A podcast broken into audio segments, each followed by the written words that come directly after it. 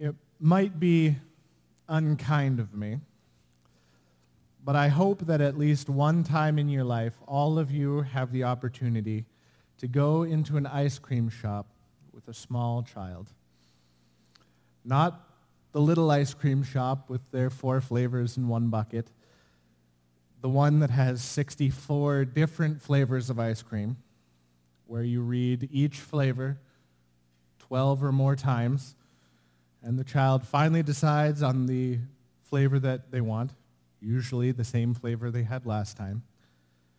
And when the child finally decides, then the attendant hits you with a, well, we can combine two flavors if you want.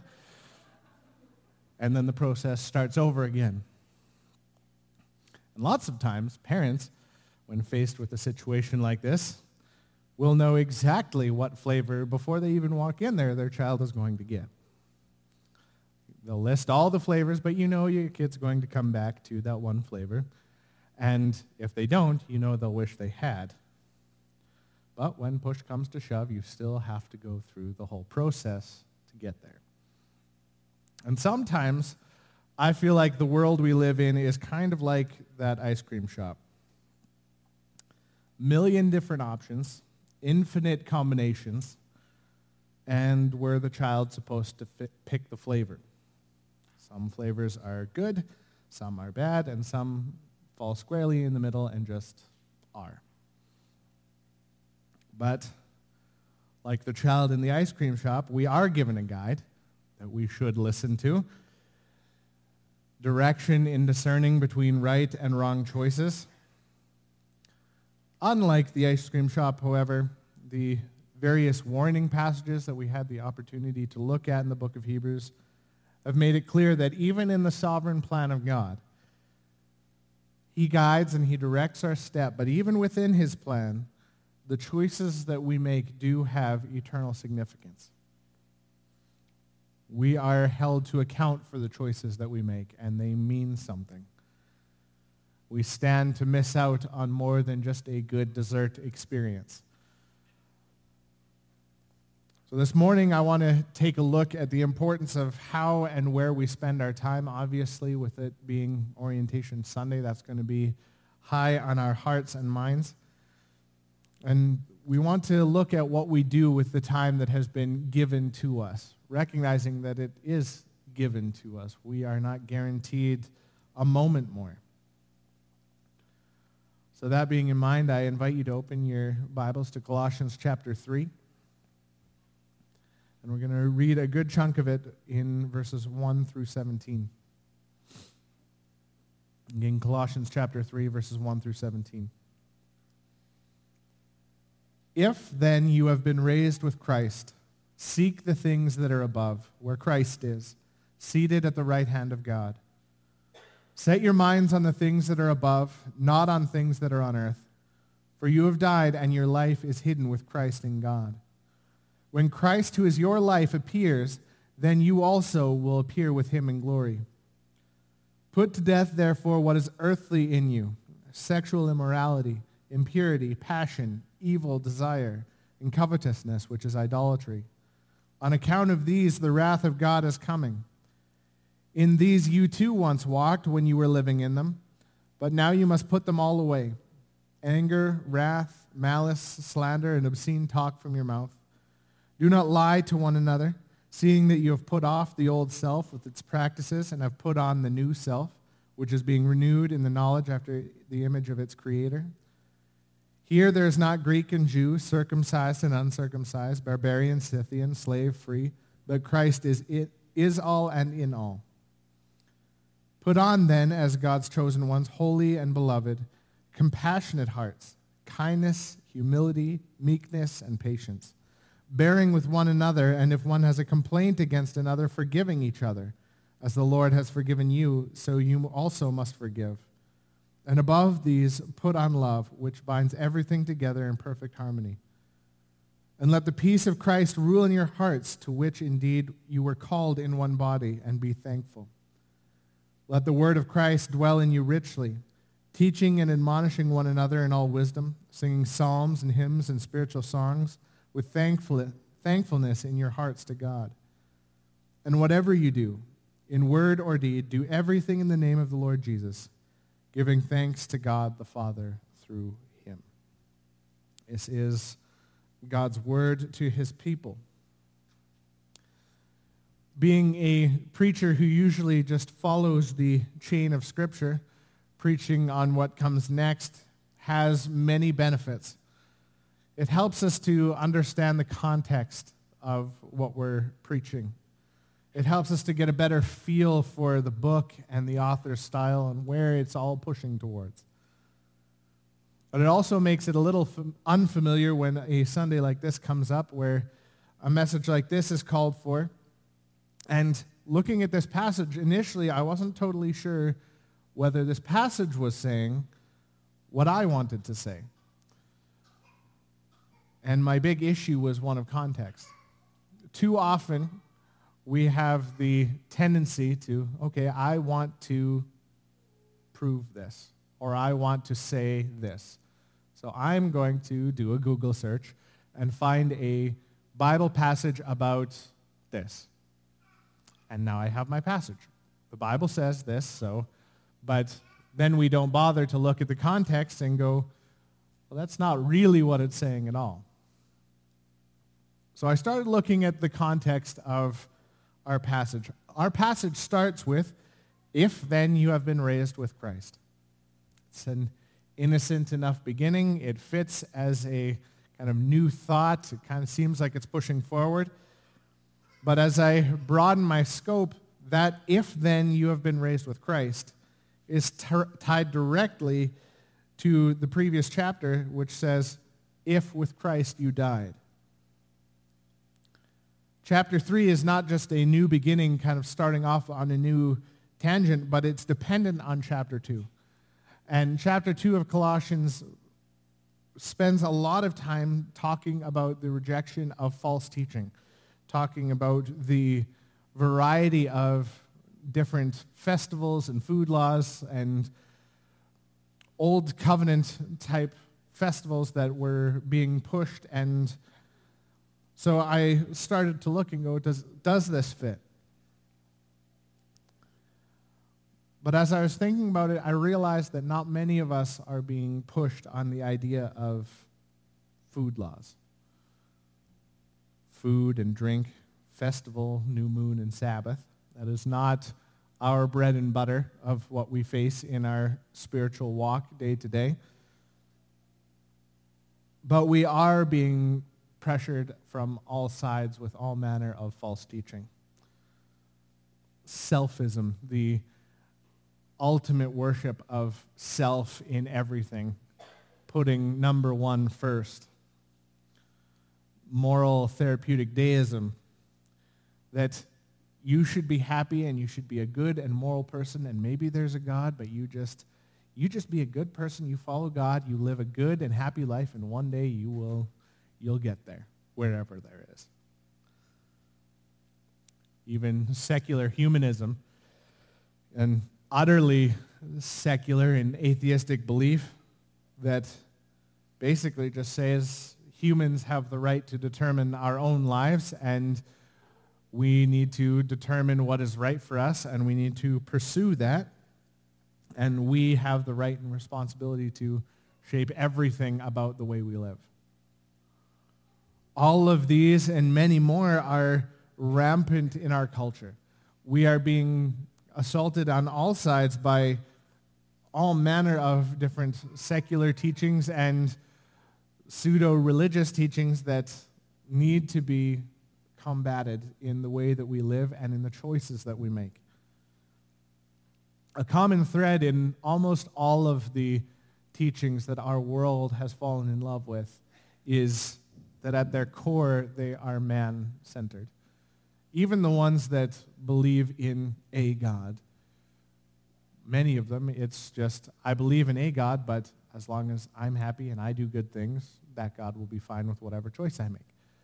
So at that point, you're still at the center of the whole story. How can we look out for what's best for us? How can we be the most happy? How can we make our world a better place for us, for our children, for future generations? So while I may not need to admonish you about food laws as chapter 2 of Colossians does, I do need to warn you against the common teaching of our world today. The idea here was that the audience of Colossians should not fall back into old ways of thinking and old ways of worshiping. We have all been born into a world that will do everything in its power to indoctrinate us into any belief besides the one that follows the teachings of Scripture. And we need to be prepared to fight back against that. We may not be falling back into food laws, but we can very easily fall back into the worldly teaching of just be a good enough person and God will love you. That includes many different pseudo-Christian religions that claim to follow Scripture and then rob Scripture of any power or authority and proceed to just dress up moralism as Christianity. Be a good moral person and God will, will reward you for that. And ultimately, the solution to our inundation with these anti-biblical ideas is that God would fill us with something else that God would fill us with his Holy Spirit and that we would be so steeped in his word that there's no room left for the other garbage that our world seeks to throw at us. We need to see the value of God's truth, of the truth found in Scripture over what the world peddles. If your idea is that you're just going to kind of weigh them all and see which feels better, well, it's going to feel better for you to just do whatever makes you feel good. But if we see the value of the truth and the direction in which the truth takes us, and the fact that short term, yeah, it might feel better to just do whatever feels good, but long term, there are consequences for denying the truth, then we need to rely on the word. Our passage this morning starts if then you have been raised with Christ. That if then could also be restated as since, because this whole passage is talking to these people, assuming that they have placed their faith in Christ. He says, since you've been raised with Christ, and it then gives them eight commands. Seek the things that are above. Put to death what is earthly in you Put on compassionate hearts, kindness, humility, meekness, and patience. Above all these, put on love. Let the peace of Christ rule in your hearts. Be thankful. Let the word of Christ dwell in you richly. And whatever you do, in word or in deed, do everything in the name of the Lord Jesus. I love that so many of these forces us to turn our eyes outwards. On a Sunday that's talking about the upcoming year's activities and ministries and programs, it is ever important to, for us to realize that we are not our own. Since you have been raised with Christ, 1 Corinthians 6 tells us that you are not your own. You are bought with a price. All of our decisions then must be informed by eyes and hearts turned outwards from our own interests and our own desires, looking to the Word for the criteria on which even our schedules must be arranged. And I think this passage this morning provides a great rubric for how we act and what we do. So we're going to briefly engage with each of those eight commands. Seek the things that are above. That one provides an overarching structure for all the ones that follow. And, I mean, an obvious connection here for a preacher coming fresh out of the book of Hebrews is that we keep our eyes focused on Jesus. If we keep our eyes focused on Jesus and if we are seeking the things of Jesus, then all the rest of these commandments fall into place. All the rest of these commandments will be at work because we are pursuing the one who has set these commandments in the first place. Whatever we do, we must keep our hearts and minds firmly grounded in the understanding that our treasure is not here on earth, We lay up for ourselves treasures in heaven where neither moth nor rust destroys, and where thieves do not break and steal. For where our treasure is, there our heart will be also. And one of the ways that we do this, thinking of kind of our situation this morning, is that we have to be constantly taking stock of the way that we fill our schedule. Every single one of us is going to be given enough opportunities and things to do to fill a year of time in a week. And the way you choose to whittle that down to somehow fit within a week is going to be incredibly important.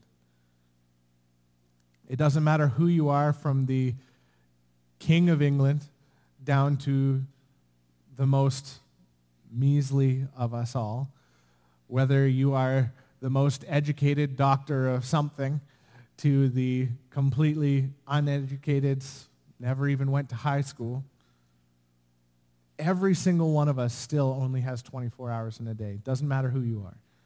We all only have seven days in a week. And the way that we use that time is going to be defining of who we are and what we value.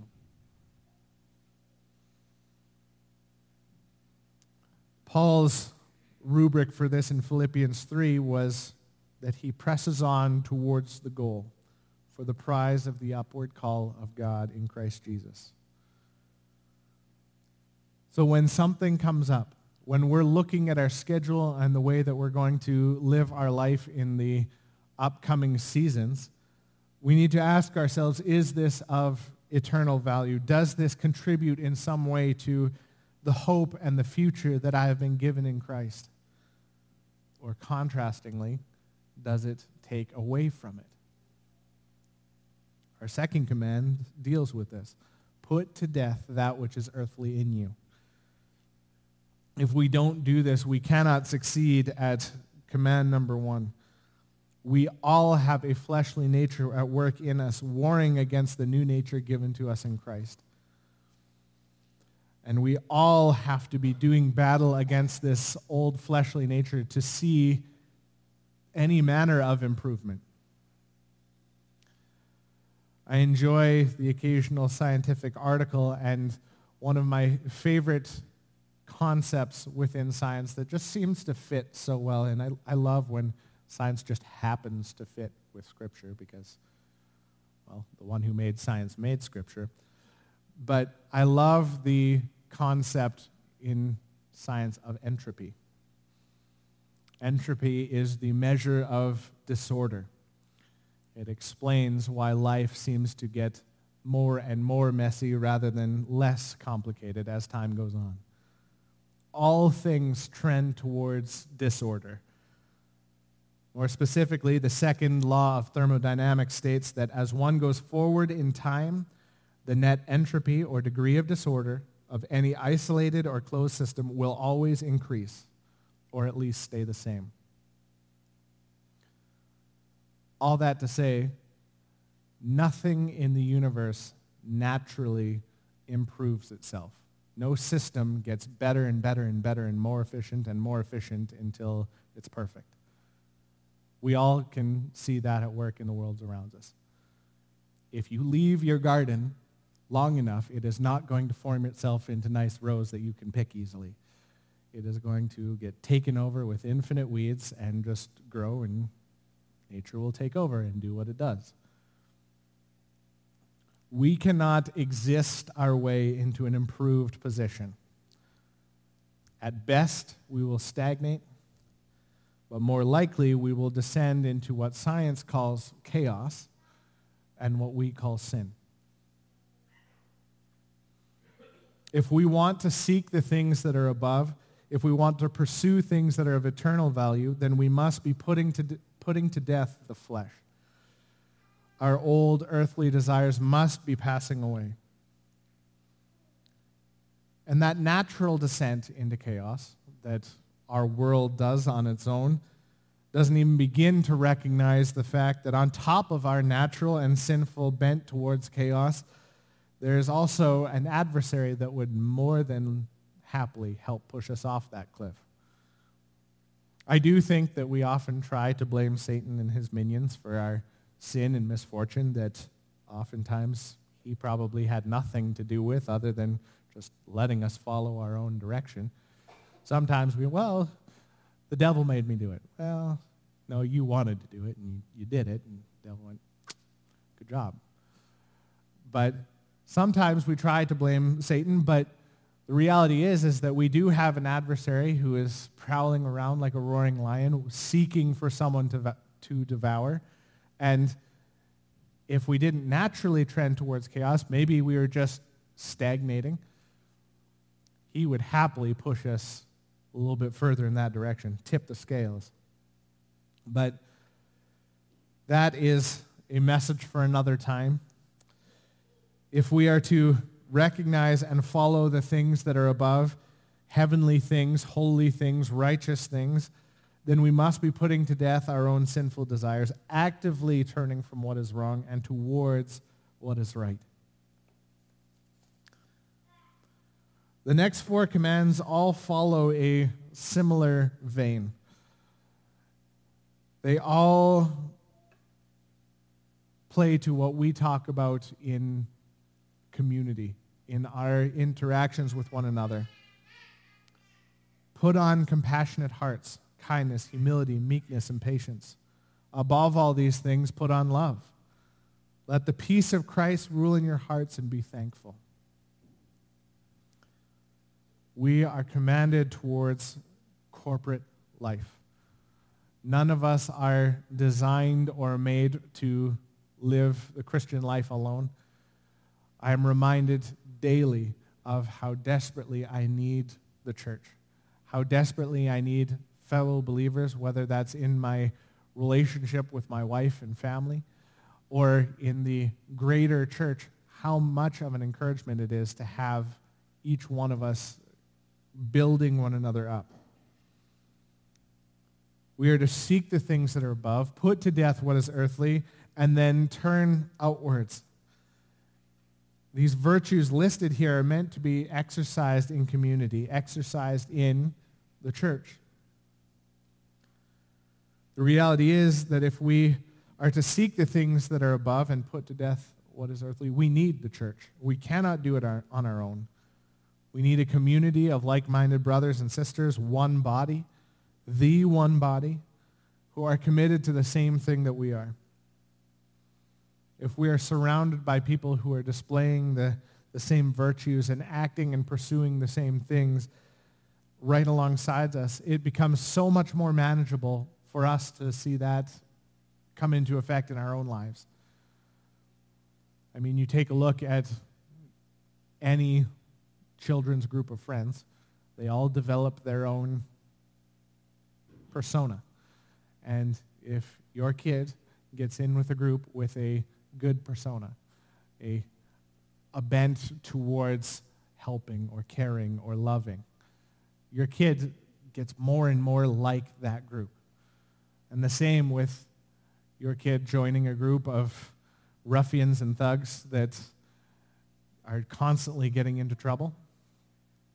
Well, even though you got a good kid, gradually you see your kid kind of go, well, maybe I can engage in one or two of these activities, and lo and behold, you see them kind of going down a wrong path. We need to also recognize, though, that these virtues that are listed here, and much of what you can see throughout that chunk of the, the passage, they have obvious crossover and even verbatim crossover with the fruits of the Spirit listed in Galatians 5 love, joy, peace, patience, kindness, goodness, faithfulness, gentleness, self-control. Those are the evidences of the work of the Holy Spirit in the life of a believer. So as you read this list of virtues, it can seem like a lofty list of expectations. It can seem like to be compassionate and kind and humble and meek and patient and loving and peaceful and be thankful in all things. That can seem like a lot to expect of anyone. But they are not so lofty to expect of a believer who has been indwelt by the Spirit of the living God. He will work those things in us. If we have believed in him. Nearing the end of our list at number seven of those, let the word of Christ dwell in you richly. I have heard far too many believers in my lifetime and have been one of them more times than I care to admit, who have claimed they didn't have the time to immerse themselves in Scripture. I want to read my Bible, but I just can't find the time. Or if you know someone who spends incredible amounts of time in Scripture, if you are that person, I will guarantee you that you have heard from people. Be like, how do you find the time to spend so much time in Scripture? I mean, people assume as a pastor, like, well, you're paid to do that. You have the time to do that, but me, I've, I've got to work. I've got to go and do this, that, and the other thing. The busyness and demands of a job or school or a household or extracurricular pursuits, all of those things are things that we make time for consistently, without question. While our souls pant for the living water that Christ provides in his word to nourish and refresh our souls. I found it very interesting. I read an article recently that said many people who have been found in the desert who have died of dehydration are found with water still in their canteens. People dead in the desert from lack of water still carrying water, trying to ration and conserve and make sure they don't run out. They perished with what they needed still sitting in their bags. And if we find that we do not have time for the word, then we had better do something to trim our schedules. Our God desires to speak with us through his word by the Holy Spirit. And we must listen or we will become spiritually dehydrated, dying with water right at hand. We have the well that will never run dry and yet so many of us are spiritually parched. We need to make time for time in the Word, whether or not we feel like we have time for it. Make time. And whatever you do, whether in word or in deed, do everything in the name of the Lord Jesus. That is both the kind of catch-all and the summary if you do everything in the name of the Lord Jesus, then you will do so seeking the things that are above, putting to death what is earthly in you, all the while putting on compassionate hearts, kindness, humility, meekness, patience, and love, and letting the peace of Christ rule in your hearts with gratitude. And his word will pervade your being because you are doing everything in the name of the Lord Jesus. So if you're going to do something in his name, you need to know what he commands, and you will find that in his word. I'm not here this morning to tell you that you need to sign up for every ministry and Bible study that this church puts on. I don't expect you to first go to Ed and say, okay, I want the Bonnyville Bible study back on. And then say, okay, I'm also going to sign up for the St. Paul one and the Elk Point one. Just make sure they're on different days. I'll hit each one and then come to church on Sunday. And I'll also volunteer at youth group and Kids Rock. And I'll also show up at the church and mow the lawn and shovel the snow. I'm not saying that you need to be doing everything. I'm not saying you need to be a part of every single ministry and you need to spend every second that you have in your schedule reading the Bible. I'm not here to tell you that your hunting, fishing, sports, trips, camping, work, family life, whatever else it is that you do in your life is wrong because you should be at church or reading the Bible. What I am here to say is that in light of what we read in God's word, that we must be incredibly particular about what we choose to do. Given our finite resource of time, we must seek the things that are above where Christ is. seated at the right hand of God, setting our minds on things that are above, not on things that are on earth. For you have died, and your life is hidden with Christ in God. When Christ, who is your life, appears, then you will also appear with him in glory. So be sure as you fill your schedule this year that you are not simply pursuing your own aims and your own desires, the things that seem the most interesting and fun to you. Interesting and fun is not bad. That is not the only criteria. Make sure that if someone were to look at your schedule, it wouldn't just read like a diary of self, that I'm going to do whatever makes me happy. And that it wouldn't even look like a, an ode to your family, that your life is not going to be filled with running from event to event to event to event to family dinner to this to that to the other thing making sure your family is loved and cared for and taken care of, but not having a split second to do anything else. Many of us parents are guilty of that, where we place our family up on this pedestal and we make our family an idol before God. And our family never sees what it's like to have parents or grandparents that pursue God with their whole hearts and say, you know what, I would love for us to be able to do this, but we need to be at church. We need to go to a Bible study. We need to make family worship and prayer time a priority. When I open up my calendar, my calendar will say volumes about what it is that I care about and my calendar should be representative, representative somehow of a incredible desire to glorify God. My calendar should scream that that is my first and foremost priority. We need to pursue the things of eternal value and in all things, obviously spiritual or not, we do everything in the name of the Lord Jesus. Obviously, your schedule is not going to be a list of Bible studies. We all have to work. We all enjoy our own pursuits and passions. And as you do those things, not just passively, but actively be pursuing Christ. If you're just going to say, okay, I'm going to do this, but if I get a chance or if something shows up, then I'm going to find a way to glorify God in this it's not going to happen. Our world does everything it can to shut out any opportunity to bring God into anything. We need to actively be making opportunities to bring God into these things. A small example of this from my own life is my work on the fire department. It is not a